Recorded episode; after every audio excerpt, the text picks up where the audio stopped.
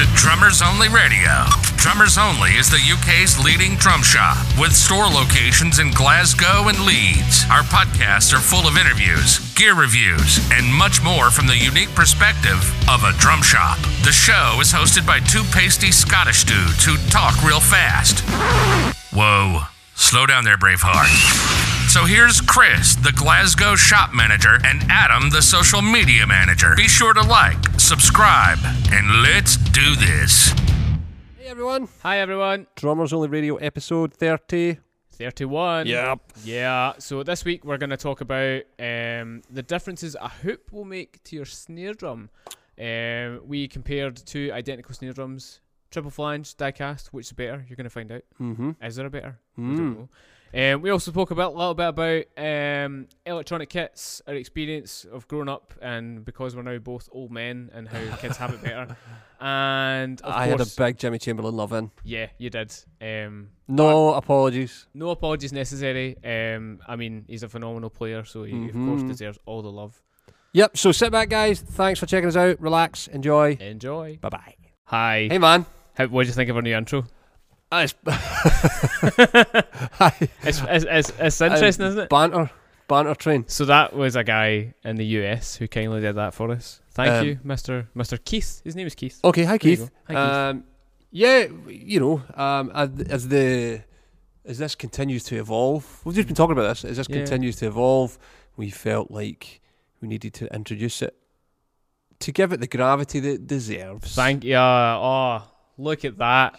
Beautiful. Segue, uh, segue. You know what I'm saying. Yeah, I get Um, you. I get you. So yeah, um, we're just trying some new stuff. Uh, there's two snare drums in front of us. That's a thing we'll get to. We're going to try something Yeah. different with this.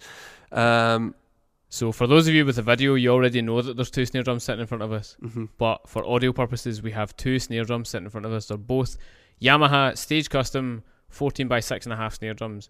But there is a twist that we will get to. Yes, Not right now. We won't explain how they're different, but we will. Um, yeah, we'll get to that. We'll get to that. It's been happening for you, man. So this week's actually been crazy busy in the shop. Um, lots of people coming in buying some lovely, nice, lovely, nice, nice, Yeah, lovely, yeah, yeah. nice, lovely drums. Um, we've had some new arrivals in the shop, Mm-hmm. um, such as the wonderful Yamaha Stage Custom Hip. Oh yeah, yeah. Have you checked this thing out properly? I mean, the video Yamaha have just put out for this is incredible. so it's Richard Spaven playing Yep. on it, isn't it? Yep. And I mean, to be fair, right? I think Richard Spaven could pretty much play on anything, and it'll sound amazing. Having said that, I think the the drums themselves sound phenomenal. The the surprise of the lot for me is the bass drum. Um, it's a twenty by eight. I Uh, can't believe how thin it is. I know. It's bonkers, isn't it? But how big it sounds. Yeah, absolutely monstrous. I don't know what the geniuses in in, in Yamaha are doing. You almost said in Japan there. I did almost say in Japan. Well, I guess they, they, they are a Japanese company, and the team is probably somewhere still in Japan. yes. Um, but yeah, the production's in China. Yes. Um, but yeah, I don't know what they're doing.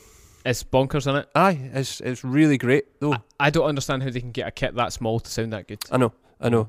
Um, I was also, I'm, I'm not going to lie, not necessarily convinced by the Snom, which the is a, Snom. which I is was a, wondering when we were going to talk about the Snom. the Snom is it the 13 inch floor tom also is a snare drum, Mhm. so you, it has a snare drum throw off on it, and you can take it on and off. Yeah. Uh, and Spaven makes it sound magical. Magical. It is proper.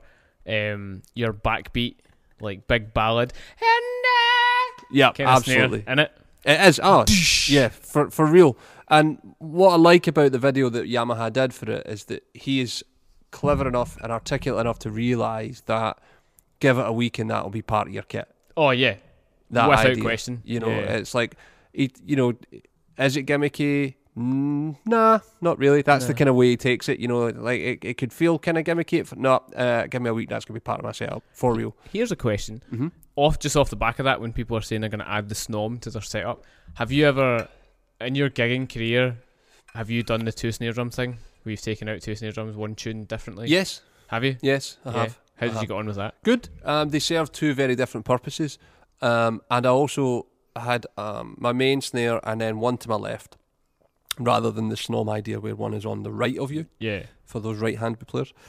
And I triggered the one on the left too. Smart. Nice. So when I wanted to do anything kind of dancey, I um, immediately had a different drum to hit. Mhm. And it, it meant because it was to my left, it's naturally going to be harder to go around the kit to Yeah. do any kind of fill in things. So you just don't play them. Mm-hmm. You just play a groove. Just straight up Absolutely. potatoes. Absolutely. Um, so yeah, uh, whenever we get back to playing music, yeah. um, I think it might be something that I would carry on as well. I did it once. I did. Um, I had the what do you call it? It's the um the snare drum that comes with the Imperial Star kit. It's Mhm. basically just like the, Mhm. the the matching snare that goes with it. Um, I decided in my infancy to it'd be a great idea to take the wrap completely off it, right? Which is a horrible idea. Um, but what I did with that was I used it as like my practice snare in inverted commas, um, practice snare. So I put a Remo Silent Stroke head on it. Uh huh. I then put those, you know, those rims things, the things that uh, block the rim. Yeah, yeah. yeah. So I put that on it as well because where we stayed at the time with my parents, um, drums were not anyone's friend, Mm. especially the neighbours. So um, to try and I like to rim shot a lot. If anyone who knows me, I like like hitting the rim. Just uh, all I know is a rim shot. Anyway, um, that sounds good. Anyway, moving on. So um, I took this snare drum out, gigging, and kind of similar to you, I put a trigger on it. But the band I was playing with at the time, uh, we did a cover of um, "Take on Me" from Oh Aha. yeah. yeah. Uh-huh. So I managed to load the snare sample into you know know 'cause you know that it's got Oh, like a really distinct like Yeah, yeah, yeah. Yeah. that kind of sound. Um, so I loaded that onto there, but it felt so weird because it was a mesh head. Like I didn't have um the same response obviously yeah. to a mylar head. Um, so it was like I was hitting it and it felt as though it was getting hit super loud, but obviously they had full control over the sample. But it was really cool. Like I liked the whole Absolutely. second snare vibe. You know? Absolutely. It's it's really good if you play um, original music as well. If you're creating drum parts, Mhm. because I tend to find certainly the way I would do it is that the snare on the left is higher pitched than the main snare. Mhm. So when you're coming to like the last chorus, I would maybe switch from that snare to the main snare. Mhm. So there's more volume, there's a lower pitch, and everything's getting bigger. yeah, yeah, You know that kind of thing. nice. Um, I did that with the band Hercules Mandarin that I used to play with. Mhm. Um, we had a song that was effectively two parts. Right. So for the first half of the song, I would play the snare on the left, Mhm. and then for the sort of uh, coda and the ride out, I would play the main snare, Mhm. um, which just lent a bit more weight Yeah, to the whole thing. yeah, Um, so it's it's cool for things like that. it's amazing. Yeah. So on the stage custom hip, what do you think of the this the rack tom on that thing? Is tiny, tiny. Yeah, it's it? a ten by five. 10 I think by, is that what it is? Ten yeah, by five. Wow. Uh, yeah, because it's a 10 by 5, a 13 by 8, a 13 by 5 snare, mm-hmm. and a 20, 20 by by 8 eight. bass, bass drum. Bass drum? Bass Bass drum. I, I think just generally the kit's great. I think it's every part of Yamaha. I think Mhm. it's, you know, every every uh, dollar and cent that it costs is you're getting very much a Yamaha kit. Uh, Very the, much so. Yeah. you know the the quality of the sound for what you're paying, the quality of the finish for what you're paying, all that stuff. Yeah, it's absolutely brilliant. You Mhm. know, um, uh, I think they've really nailed it. I, th- I like that they went a different direction with a micro kit Mm-hmm. rather than make it a 16 inch bass drum Yeah. by like 14 or whatever. They've just nah, let's make a kind of real bass drum and, and just condense the size of it. I Mhm. really like that. I think it's really smart. Do you think that'll affect how you play it? Um, yeah, I think people will, will play it. They won't. I, it would lead me to not compensate for having a smaller bass drum, so I probably wouldn't hit it as hard. Right. Okay. I would probably play it like a normal bass drum. Okay. And Right. what's if you noticed the I don't know if you, you noticed on the Spaven video they didn't port the bass drum.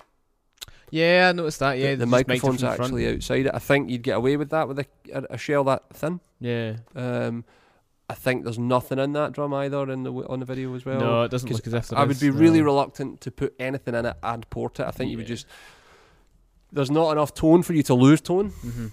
You know what I mean? There's not enough sound for you to lose any, you, and you would move air super quick. Yeah. Oh, Yeah. it sounds so beefy, especially in that video. Yeah. It sounds absolutely Yeah. monstrous. So yeah, I think they, I think well played. Another another hit for Yamaha over the last few years. They've just knocked hit after hit out product wise. hip you know. after hip, you could say. Oh. Oh. um, you know that's what the fifth or sixth product they've brought out that's magic. Yeah, it's You know. it's just amazing. Yeah. Yeah. I mean, they're they're really. I mean, straight off the bat, I'm thinking combo platter with that, with the E EAD10, Yeah. um, Crosstown hardware. Yep. You know, just Yep. just like that, you've got like a really robust small kit. Absolutely. I think yeah, I think it's just it's recent years I've seen I've seen a major return to form with Yamaha. Mm-hmm. You know, they're not dining out on Yamaha of old of like old recording customs and things like that. They've Yeah. even revamped that. You know, so everything they've made in the last five, the last few years has been tip top, and this is no exception. Absolutely not. I think this will really change, especially when we can, of course, get back out playing again. I think this will really change how people think about smaller kits, firstly, but also think about their entire setup. Mm-hmm. You know, like, do I actually need all these microphones? Yeah. get the EAD10. Yeah, or- and also it's, um, in terms of practice kits, I think it's a really legitimate practice kit as well, oh, for sure, yeah. um, because it affords one an acoustic kit in a small space that Mhm. looks every part of an acoustic kit as well. You know, Yeah. like because you don't really compromise on heights, yeah. and it means that your ten inch tom is, is roughly going to be where you would play it normally on a normal size bass drum, and you don't have a massive gap between the, the, the bass drum and the, t- the rack tom. Sure, yeah, yeah. Um, I think that's for me. It's I think that's what puts a lot of people off micro kits. yeah, I would agree. You know, Would- and you Um, played one for long enough, so Absolutely, you, yeah. you're effect- effectively an authority. Yeah. You know, But I'm a micro person, yeah, so that also helps. Um, Um, so yeah, I think it's great. You know, Mhm. I think it's great. Um, perfect little one up, one down, compact. You know, mhm. the one thing I wasn't sure about, in all honesty, is that the ten's drilled. The shell is drilled. It's Mhm, not yeah, a yes mount like they do on their their, their sort of Oh, neither it is. You're right. you know. And I, right. and I, but they did that years ago before the yes system came out. That was how they they mounted their drums. So Mhm. they're, they're no stranger to that. So they know how to do it. You know, yeah, uh, and, it does well. yeah, it doesn't affect the sound of the drum in any way, you know. Mhm. So it's the kind of thing I would have at home, man.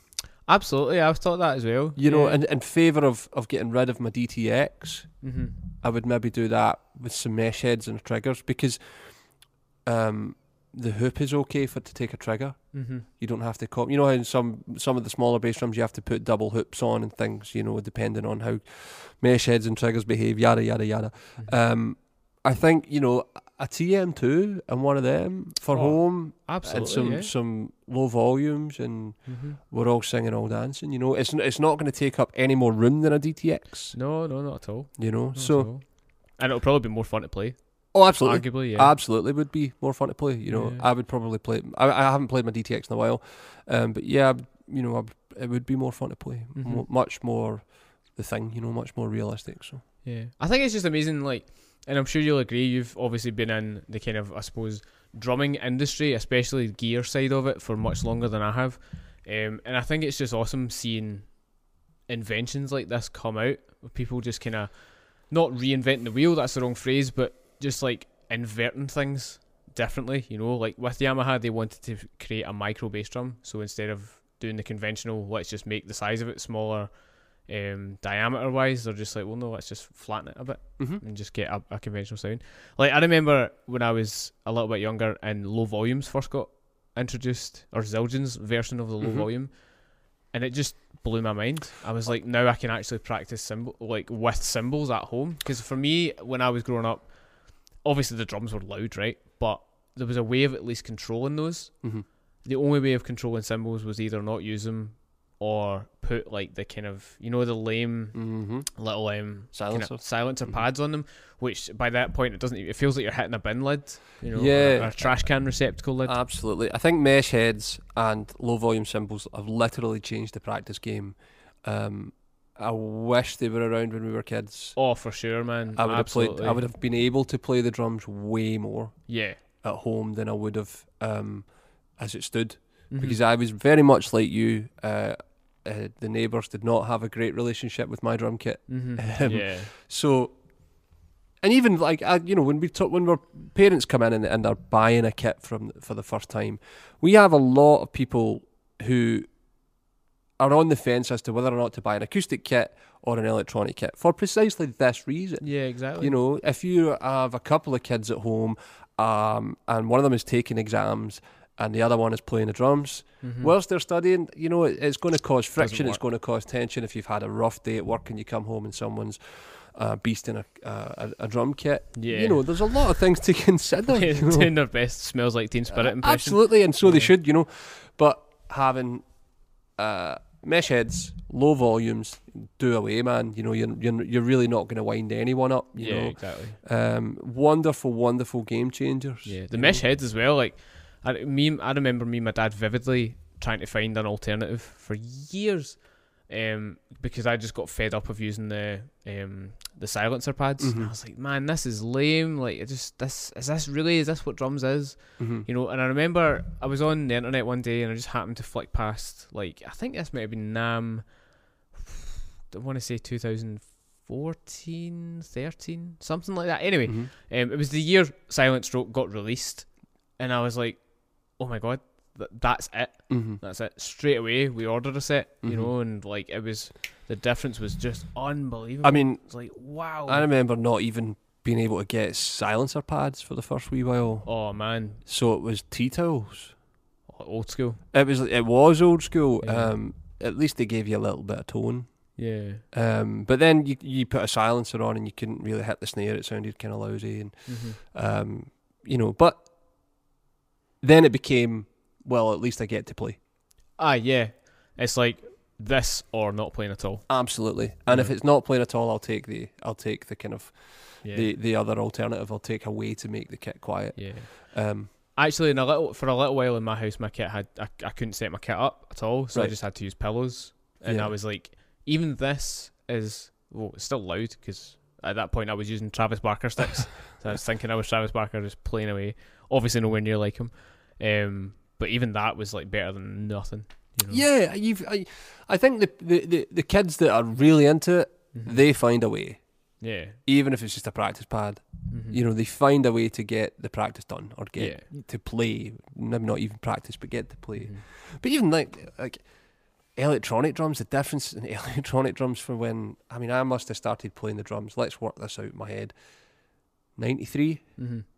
So the difference in electronic drums from 1993 to now is. Oh, it's bonkers, Ridiculous. isn't it? I might actually, as an exercise, go back and find it, see if I can find some old Yamaha catalogues of, of Yeah. what kind of electronic drums were around in '93. yeah. I don't even think Roland had started making drums yet. I, I know the, the, the nine, 808 and the 909 were around because a lot of the old rave bands would use those drum machines of- uh, back in the day. But Mhm. Yeah, I don't think Roland had even really started making V drums yet. I think they were just about to. I think it was. I want to say. I might be wrong, but I want to say like 95, 96 is when Yeah. they started making V drums. So for the first couple of years, I had super limited options Mhm. you know, and um, the the only kit I had at home was the kit that belonged to my dad. So that was in and out all the time because Mhm. he was working. He was a gigging musician. So sometimes that would be in the house, and then Mhm. sometimes it wouldn't It be in the house. So you Yeah. just get a little bit of practice done. Then he has to take the drums away, and you know that was how it was. You know, I, I'd imagine electronic drums hitting those pads would have been like hitting concrete. Yeah. Oh, absolutely. Yeah. You know, so Um, didn't even have that option. You know, Yeah. so the, the the practice options now are are, are tenfold, man. Yeah. They're qu- Listen to us. We sound like a, Oh, a couple old man. Back in my day. um, no, totally. Like, um, I remember when I was younger, I, I had like my dad, um, got us got the best electronic kit that he could afford at Right. that time. Um, and Do you know what it was? I think it was an Alesis kit Okay. of some kind. I don't, I, and I don't even think it was a very expensive because I think they had at that point there was like they were doing DM10, I think, which was like the really uh, at that point high end, Mhm, which was mhm. like it had like real looking. Oh wow, real looking cymbals. Yeah, oh my yeah, sure. god. Um, whereas this one was like kind of the cheaper line, and it just it did feel like the pads. Bless him, do you know what I mean? He obviously that was all we could afford at the time, but the pads felt like you were hitting a table. Yeah. you know, Yeah, and, it they ended up being louder. really loud as, as It well. was louder than the acoustic kit, as Yeah. it turned out, because my dad thought this will be a great silent option, and of course my mum going crazy. Uh, yeah. Turn that down, you know, like it sounds like I'm hitting a table, and I'm Aye. like I'm not, and of course. Kits like that as well weren't built very well, so like Yeah. obviously you're tearing through it as well. And I want, you know me, Chris, I'm I'm not exactly a soft hitter. Nope. Like, so I mean, imagine that, but Yeah. on like hitting a table, like it was just kind of clean. yeah, it. man, y- you'd have got about 10 minutes out of that before it would Easily. have just driven everybody Yeah. mental. Yeah, Um, if that. yeah, yeah. you know. Um, so, yeah, it's very, very different game now. So, kids, Absolutely. if you're listening, Yeah, you, don't, know how, good you got it. lucky you've got it.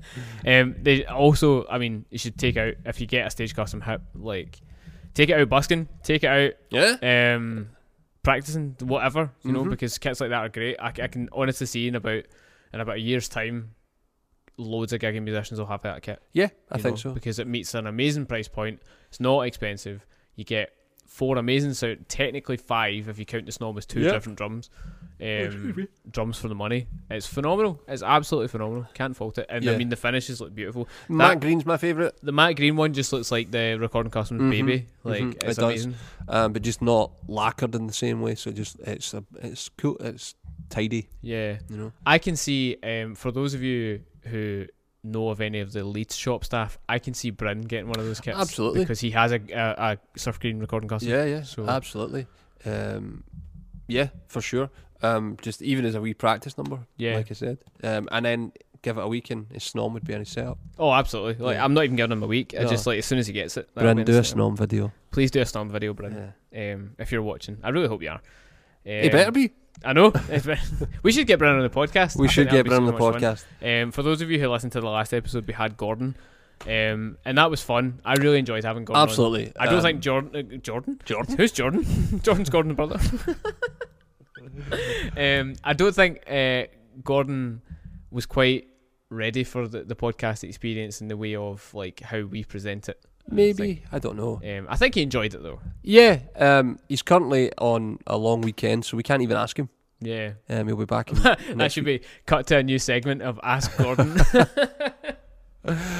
Um, but yeah, he, he had some great insight to offer on all things sort of um, live engineering, on on the relationship of drummers and bassists, and, Yeah. and all these things. Yeah, so if, if you're listening to this podcast in a random order, um, it's episode thirty with Gordon Ferguson. hmm Um, he talks all about mic and drums. He talks about a whole lot of different experiences he's had playing live as a bass player. He's not a drummer. he's not a drummer. you know. He's not a drummer. Um, but I think, do you know, since we released that, I think a lot of people have had a lot of positive comments about it as well. you Absolutely. know. Um, Um, you know, there's a common misconception that because we're called drummers only, we, we don't like anyone else, but that's not true.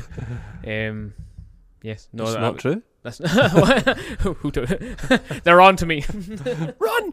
um, but no, I, I mean, having you know, I can attest that he is a he's an amazing musician.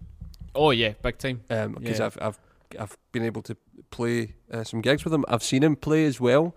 Um, uh, well, I, I can't believe we never talked about this actually. Um, but he did play for a Nashville tribute band That's right. Uh, called so- Glassville, Oh yeah. and he was the bass player in that, and he was just great. You know, just on it every gig, man. I, I saw him play a couple of times, and just yeah, he was just super on it all the time. Yeah. Do you know? And all the time I've known Gordon, I've never actually seen him playing a, playing an instrument at all. Ah, he's very talented, man. Yeah. Very talented. I um, I still that night I turned up to do a dep and he was playing keyboards. I had no idea until I sat there. All right, Oh, you know, hello. Um, and he was just like, "Yeah, we'll keep it in." Yeah, just like And amazing off ears. we. Yeah, just Yeah. super talented guy. So yeah, if you haven't listened to it, guys, and you're on this one, go back and check it out. Yeah. you know, it gives gives Gordon Big some time. love. He deserves and it. if if you have listened to it already, go and listen to it again. Aye, you might gain give Gordon something some new love. from it. Give Gordon some love. Yeah, Um, that website doesn't just happen. I know. Yeah. You know, we should we should the also address- website fairies do not yeah, just appear. No, they don't. It's not like putting money in the meter. Um, you know, he works damn hard at, at, ensuring our websites is is um, together and active and, and running quickly and, Mhm. and all that stuff. So yeah, kudos. Yeah.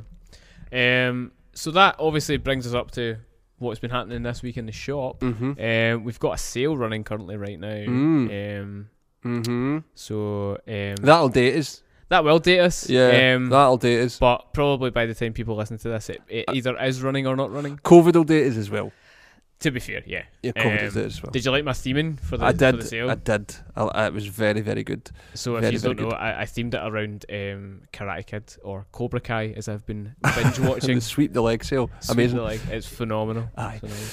Um, so in front of us, we talked about this um, at the top of uh, this episode. We have two Yamaha Stage Custom Snail Snail Stairs. Snail, you nailed that. Do you want to do that again? Uh, in front of us, we have two Yamaha Stage Custom Snail Stairs. Snail stay. That's Neil Stairs' brother. so what we decided to do with this um, is about a year or so ago, maybe longer, I wrote a blog post um, before Adam. In fact, it'll be longer than that because it was before you were working here. So it was a couple of years ago. I wrote a blog post around the theme of, of how to change your snare drum without changing your snare drum. So uh, the, the three key elements I found to be true outside of the shell are hoops, heads, and wires. So we decided to take two identical drums and put two identical heads on them, but we've changed the hoops. So um, the drum that is on my left is um, the the drum right out the box uh, with an ambassador coated on it, which has triple flanged hoops. And the drum that's on Adam's right is the box, but with die-cast hoops on it, top and bottom. Now the caveat is that these are not Yamaha die-cast hoops. Um, Yamaha die-cast hoops are slightly different from regular die-cast hoops in that they are aluminium and not steel. These are steel die-cast hoops, and in fact, they are pedal steel Oh, die-cast hoops. Um, so yeah, we're going to play a little bit of each drum, uh, just so that you can hear how changing just a simple thing like the hoops will really affect the sound. Now, the way I tuned them is I, I got the bottom heads roughly to be the same, and then I used exactly the same method for each top head. I got them to tension, and then I basically put half a turn on each one. Um, what was really remarkable is is how quickly the die-cast hoop version came to tension versus the triple flange hoop. Yeah. You know, so Because the diecast obviously heavier, isn't it? Absolutely, absolutely, it's heavier. So you're going to notice a few things. To me, I think the diecast is just much more articulate. Mhm. It gets to the core of the sound. There's less ring. Mm, yeah, Which it's much drier. Yeah. Yeah, which um, I don't know why surprised me. Well, I, I think obviously the weight of the hoop would dry. In my opinion, or my my thought process is the weight of the hoop would dry out the drum a lot. You're absolutely correct, and I should know that, but it just was surprising to hear them side by side. Yeah. Um, Is this the first time you've done a comparison like this where it's literally been two of the same drum? Yep. Yeah. Yep. It so, is. Well, Um, it is. So yeah, uh, the first one I'll play. Uh, I'll play the one with the um, triple flash tubes, and then Adam, because it's beside him, can play the one with the die cast tubes. So here goes.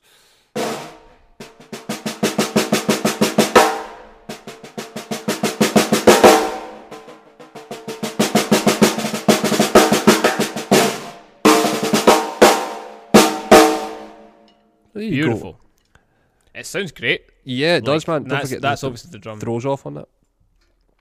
It does sound great, and the the, slight, the only difference between this and out the box is it's an American head. Yeah. As opposed to a Far Eastern head, but they're effectively both single ply heads. Yeah. So now I'm going to play the stage custom snare with the diecast hoops.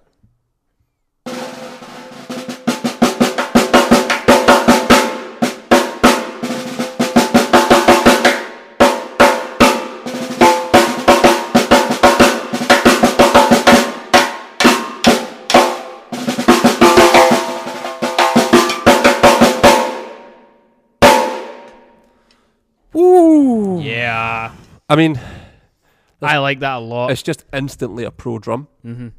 Instantly, like it's a very, very different machine Yeah. with those hoops on it. It's, It's- interesting as well because usually on those kind of, I guess, lower end steel drums, there is that kind of, there is that ring to it, Mm-hmm. you know. Um, but it's, I'm actually quite blown away by how much the diecast hoop's taken that away. Yeah, the So the there's crack. no dampening on these drums either. It's Yes, worth you're mentioning. correct. Yeah. Um, the, the, the, there's like a mid end crack there. Um, it's just it becomes like this backbeat machine. Oh, big time, yeah. I, I think, and this is without bagging this drum because it's amazing for the money. What is it Mhm. like hundred and twenty quid or something? Something like that. Um, Crazy. yeah. Um, so it, it, it hits a price point, and I think what people must understand is it hits a price point. It, it gets you. I mean, it's a ten lug drum. Firstly, for that kind of money, Mhm. uh, it's really solidly built. Um, but in order to hit that price point, there's only so much they can do, which is why it comes with triple flanged hoops Mhm. um, and not die cast hoops. Yeah. Um, but the minute you put a die cast on the top or, or on well, top and bottom, it's just a different thing, different animal entirely. Ah, big time, yeah. I would love to hear what it sounds like with a diecast hoop and maybe a thicker head on it, like maybe an Emperor or Yeah, um, absolutely. Yeah, yeah. I mean, that could be another thing we do where we just we do the same thing but we change heads. Mhm. Um, and I think it, I think it would be really, really loud. Oh yeah, big time. This is the kind of I can see like uh with the diecast hoops on it, I can see someone who plays a lot of rock music who really needs to cut through and hit hard. Yeah, Um, absolutely. It's like it's got Big Dave all over it. Oh yeah, absolutely. you yeah. know, um, it would st- it'll stay in tune because of the weight of the hoops. Mhm. Um, you know, and I think you would probably pay about eighty quid a hoop. Diecast hoops are expensive. Yeah. They're not they're not cheap, but that still brings that drum 80s 160 uh, brings that drum in at under 300 quid Mm-hmm. if you had diecast hoops, which Yeah. is bonkers. And it sounds like a th- like a well more than three hundred pound drum. And Mm. what it also gives you is another drum. Yeah, exactly. So you have two snare drums. You have the same drum, and you can do, you know, depending on what it is you need to go and do. Mhm. If you need something to be a bit more sensitive, because the, the, the, the diecast hoops take away a lot of the sensitivity. yeah. Um, so the triple hoops, because the drum's a little bit more open, Mhm. and what you you you can't see on the camera is that the triple flanched because it needs to be to get to the same level of tension. You end up just putting a taking it a little bit, putting a little bit more turns on the key. It brings the hoop closer to the head. Mhm. There's much more space between I was gonna say that's the strikingly the hoop. the first thing I noticed, certainly, and obviously it's unfortunate you can't pick this up on the camera, but um, there is like you can at least fit like almost up to the top line of your finger between, whereas on this you can barely get your fingernail on the, Yeah. on the triple flange version. Um, can I borrow a stick, please? Of course you can. Because just one, because you only need one. Okay, Um, we never did a rim click. we never. You're right.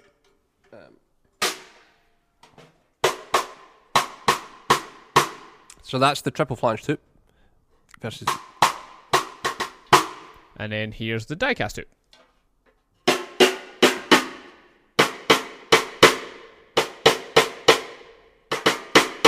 There's I'm, just I'm rim clicking with my opposite hand. Aye. It felt Do it- weird. can you do it the other way? Uh huh. So, ah, yeah. Yeah.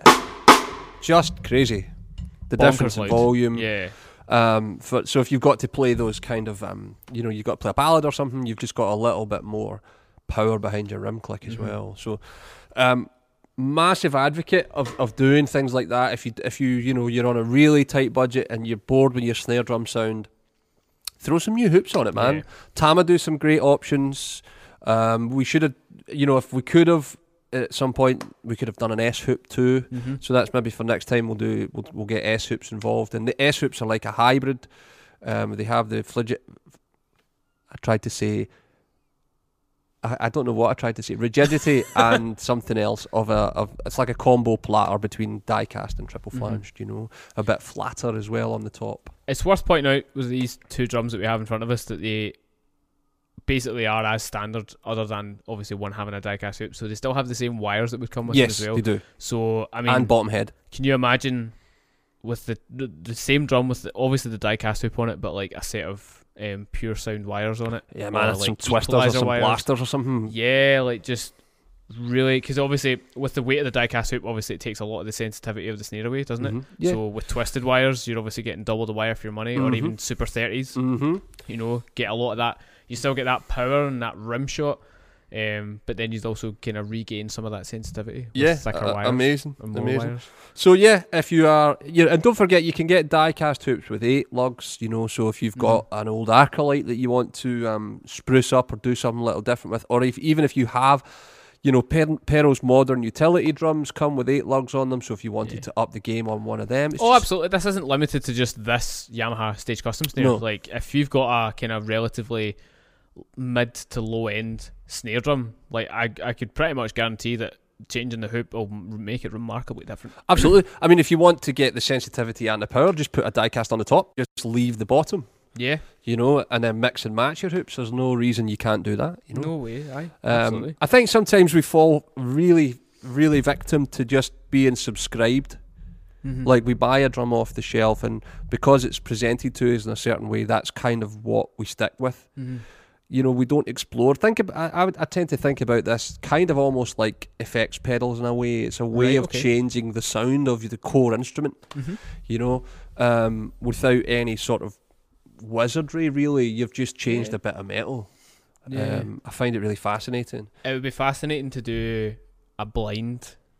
So I guess in a way, people listening to this are getting a blind sound test if they aren't watching it. Um, and obviously, if we hadn't told them which snare was which, it'd be Mhm. interesting to see like, okay, so what's different about these two drums? Because I guarantee ninety percent of people would think that they're two completely different drums. I would. You know, Uh, would- hands up, course. I would easily think they were two different drums. Um, you know, I may even think that the die-cast hoop one is brass because of the volume. Oh, aye, yeah. You I, know. could, I could, yeah, definitely. Because I, I, I do like that. you lose a little bit of the ring. I think it takes. It just you know no need for gels, no need for you know you don't really need to temper it anymore because Mhm. the hoop's doing the job. The you hoop's know? doing that for you. Yeah. Absolutely. It's kind of made me almost reconsider um, what hoops I've got in my snare drums currently.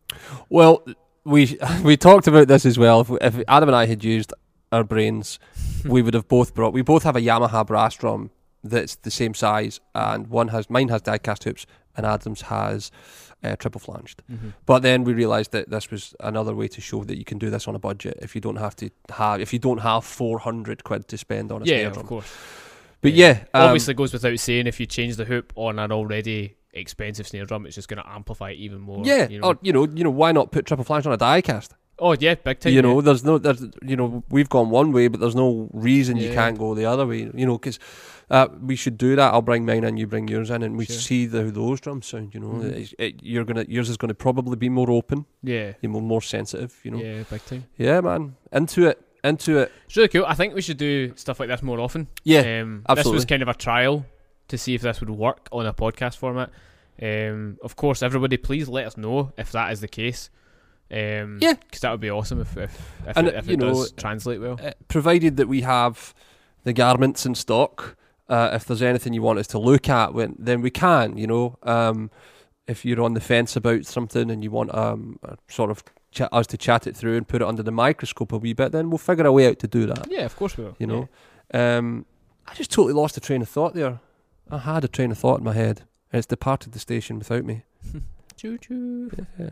It'll come back to me. Oh, that's what it was. Jimmy Chamberlin brought a new record out this week. Did he really? Yeah, his Jimmy Chamberlin Complex brought a new uh, album stroke EP out. Uh huh. It's called Honor, and it's great. Yeah, really. It's amazing. Aye. I take it it's Jimmy playing on all. Yeah, yeah. He um, so it's his band. So it's it's kind of jazzy fusion. There's no singing on it. It's all instrumental, Okay. saxophone, guitar, bass, drums, keyboards. Um, but he's just every bit Jimmy Chamberlin on it. How many tracks are in it? Are on it? Uh, I will reveal this right now. I think it's six. One, two, three, four, five tracks on it. Five tracks. Have you Yeah. got a favourite? Uh, the first one's called Integrity. It's wonderful. What's It's got the kind of idea behind It's it? it. Uh, You know? well, I think actually, I've read a little bit about it, and the the tracks are all named after um, and the albums or the records named after things that he values. So the tracks are called things like commitment, Mhm. integrity, integrity, integrity, grace, service, humility, and the album's called honor. And I think Mhm. these are things that he values in people right. and values in music, and that's what he sees music as having. You know, he's quite a deep guy, Jimmy Chamberlin. Yeah, yeah, yeah. Um, You're a big fan of Jimmy Chamberlin. I think he's the greatest drummer in the world. Uh, he's my favourite drummer ever, Mhm. um, and this is another. He proves it again um, because he just plays his ass off, Mhm. and he's instantly got a sound. That's what I, I think we've spoken about this on the Yeah, podcast before, but he's sound, yeah. instantly got a sound, man. It's Mhm. instantly him. The way his drums are tuned, um, just yeah, you can just hear it. You know, um, he's fantastic. So if you had to pinpoint a single, if you will, off that album, Well, the first track, I think, um, because of, of the way it, it builds from this like really basic bass riff. mm-hmm. Um, it's kind of mid tempo. By the end of it, it's just kind of bonkers jazz fusion chaos where they're all going, they're all going raj. bonkers jazz fusion chaos. Yeah. that should be on the cover. Yeah, and it's and he's like, what I love about it is he's unapologetically rocking out. Mm-hmm. It's not like he's not tippy tappy. Yeah, He's he's he's slaying. You know, he's, Yeah. he's and that's what I mean. He's every bit Jimmy Chamberlin on it. You know, Mhm. it's just like boy takes names. You know, he, he hides for nobody, which is Mhm. which is one of the, the things about it. That's why you know you should approach music with these things: commitment, integrity, honor. oh, Sure. Humility, all that. That's Yeah. the whole bag, you know. is there any tracks that you would consider album tracks or growers? I, know, I Um, know when I listen to like obviously an album, there's like maybe a song that on first listen through, I'm like, mm, don't Yeah, really I've only listened to. To be fair, I've only listened to it like twice, um, so I don't know the music well enough yet. But uh, I think actually, just overall, it's a grower, Yeah, just because it's a different direction for the band. right. Okay, um, right. They've done. He's, you know, the first time he brought an album out, there was some singy songs on it with Mhm. like Billy Corgan was on it and Bruce Dickinson was on it from uh, Iron Maiden and Mhm. things like that. Um, where there was a little bit more sort of attainable music for people that it wasn't too far outside. You know, uh, like because obviously his history is one of the biggest ever rock bands. So I, I Mhm. think he was a bit like maybe I can't go too bonkers yet. Mm-hmm. Uh, the last album was the other way. It had acoustic bass on it, and it was Yeah. a bit more jazzy. Mm-hmm. Uh, and this one is just kind of put your hands together. So I'm still getting used to the music. This one Right. has uh, a couple of the guys from the band Kneebody on it.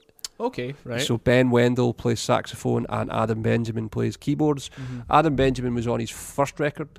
Right. I'm nerding out here. Adam Benjamin was on his first record, but he wasn't on the the second one. Now he's back playing like electric keyboards and Okay. Rhodes. And, um, and then there's a guy called Sean Woolstenhulme. Woolstenhulme plays guitar, Mhm. and Billy Mohler plays bass. And Billy Mohler was on his original record. I think he's been on every album he's done. I think Yeah. him and Billy Mohler are like bros now. Man, Jimmy Chamberlin's album's getting a free plug here. totally go listen. It's like it's on Spotify. It's 25 minutes long. There's only five tracks on it, and it, you uh, you might like it, you might not. I really love it, I, but I'm a big fan of his playing it. Yeah. It's it's no secret in Drummers Only Towers how much I love his playing. yeah. So it's for it's for fans of like Uh, it's it's fans of Jimmy. Pumpkins, would you Yeah, say? no man, you know you're not going to get super three and a half four minute rocking songs on it. It's not Mhm. going to be like that. They're like it's five songs. It's 25 minutes long, so Yeah. they're they're an average of five minutes for a, a, a track. You know, um, and it's it's you know it's instrumental. It's it's, it's jazzy fusion. Mhm. Um, so it's fans of fusion. It's fans of uh, rock. Uh, fans of Jimmy, really. Uh, Mhm. fans of Kneebody, those kind of bands, you know. yeah, Um, electric bass with effects on it, and yeah, that kind of pattern, you know. kind of so- weird stuff. Yeah, a bit, a bit less Mhm. mainstream, Mm-hmm. you know. I was gonna say, can see with Jimmy Chamberlin, Uh huh. he had a signature snare drum. Mhm. That's right from Mhm. Yamaha. What hoop did it have on it? Do you remember? Was it? It had a diecast hoop on it. Diecast hoop. Yeah, it? had, but an aluminium diecast being Yamaha. Okay. Right. Oh, fair enough. Effectively, it's the 14 six and a half, uh, 45 and a half for recording. Oh no, steel.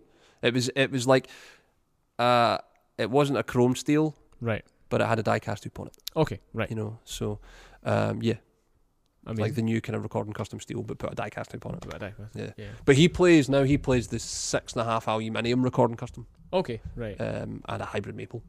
Wow. hmm And he's gone to Istanbul as well. He plays Istanbul Agop now. Oh, cool. Um, so he plays. I think he plays an Epic Ride, a 22 inch Epic Ride, and some 30 anniversaries and some odds and sods. I know he's got like a, an Agop signature China and things like that. You know, Mhm. so he likes him. He likes them dark. Mm. You know, We should maybe do an episode one time of like drummers that we like and talk about their rig. absolutely, Yeah. absolutely. Um, yeah. I mean, sure. obviously that's that could be quite difficult because I know a lot of drummers like to change the rig quite often. So, but Yeah, I mean, Yeah. Jimmy's gone through. Uh, he, he played Yamaha and Sabian for years, Mhm. um, and when he was in the Pumpkins at first, before they, they dismissed him for a wee while, and then when he came back, he was playing uh, DW mm-hmm. and Zildjian. Then, or did he go to Sakae and Zildjian, then DW, and then back to Yamaha. Mm-hmm. Right. And now his left Zildjian and gone to Istanbul. Istanbul. So, yeah, he's gone through a few brands in his time. Yeah. You know, few brands in his time. It's interesting that he's using um or his, his signature snare had a die-cast hoop Mhm. on a steel shell. Yeah, yeah. kind of like what we've done now. Yeah, yeah, absolutely. Um, I'd be curious to know what everyone else uses hoop wise on their snare drum. Are even people that aware of it? Because see, to be honest, I wasn't really that aware of the difference it would make until literally right now. mm-hmm. You know, Yeah, I, yeah. I because it's something I never mess about with. I don't know if I'm in that small minority of drummers who are um, have never nerded out over hoops and things like that. Um, but even just sitting here playing it, you can you can hear the difference. You know, Oh, so, of course you can, I And, but it's I, like, and 14 years of being here, I've never AB'd them. Yeah, I've never taken two of the same drum and put different hoops on them, which is Yeah. weird, but um, there you go. Um, I knew die-cast hoops did one thing and triple flange did another, but it it becomes really obvious when you stick them side down by side. beside each other, Mhm. you know. Absolutely. People need to let us know if um, if they've messed about with that before, and if so, what drums they've messed about with. Yeah, for sure. I mean, my Sonor has the um, super profile, super Oh. profile hoops they call it, and they're rounded over the top. So, um, Are they almost like a kind of hybrid between the two? yeah, they're they're quite sturdy, but they're Right. rounded over. Um, but if you notice, triple flange they're rounded backwards. Yeah, yeah. So that is the third flange of the triple flanged. Uh-huh. You, did you know that? Yeah, yeah, yeah, yeah. Because I I, for done. ages was like, what's the difference between tri- simple, single flanged, double flanged, and triple flanged? Mhm. So a single flanged hoop would just have um, the where the tension rod goes in.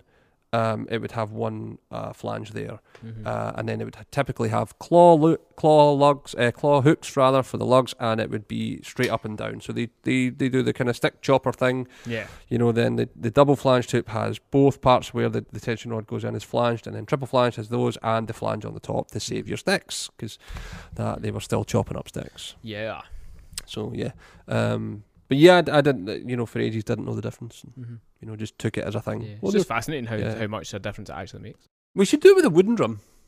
Yeah, we should mess about with a wooden drum. See, See if what- that makes a difference. Yeah, see what that sounds like. You know, Yeah. um, maple or birch or something. You know, Mhm. um, maybe if, I, I don't know if we have any eight lug die cast hoops in. And we could have done like a stage custom or something. Mhm. You know, another cheap guy. It's not Sure. too expensive. You know. Yeah. Awesome. Yeah. So um, we'll call it there. Call it a short one this week. Yeah. Where can you find us? So we can be found um, 24 hours a day, seven days a week Mm-hmm. on drummersonly.co.uk. Um, thank you to everyone who listens to the podcast. Yes, Please yes. make sure you subscribe. Leave a little review if you. So we like five stars around Yeah, this house. yeah, um, totally. That makes a difference. Um, It does make a difference. Generally, it, it, it gets it higher in the ratings. People see it more. yeah. You know. So feel free to rate five stars if you feel so inclined. Um, you can find us on Facebook, Instagram, Twitter at Drummers Only UK. Um, of Oh. course, we are physical shops. Mhm. Um, you can find us in Glasgow and in Leeds, Uh-huh. as the title sequence told you that probably. um, you were going to say something there. I was. I was going to remind people that we have a forum on Facebook. Yes, we do. We've got our own Facebook group, so it's called Drummers Only Forum. So we like to do regular giveaways on there.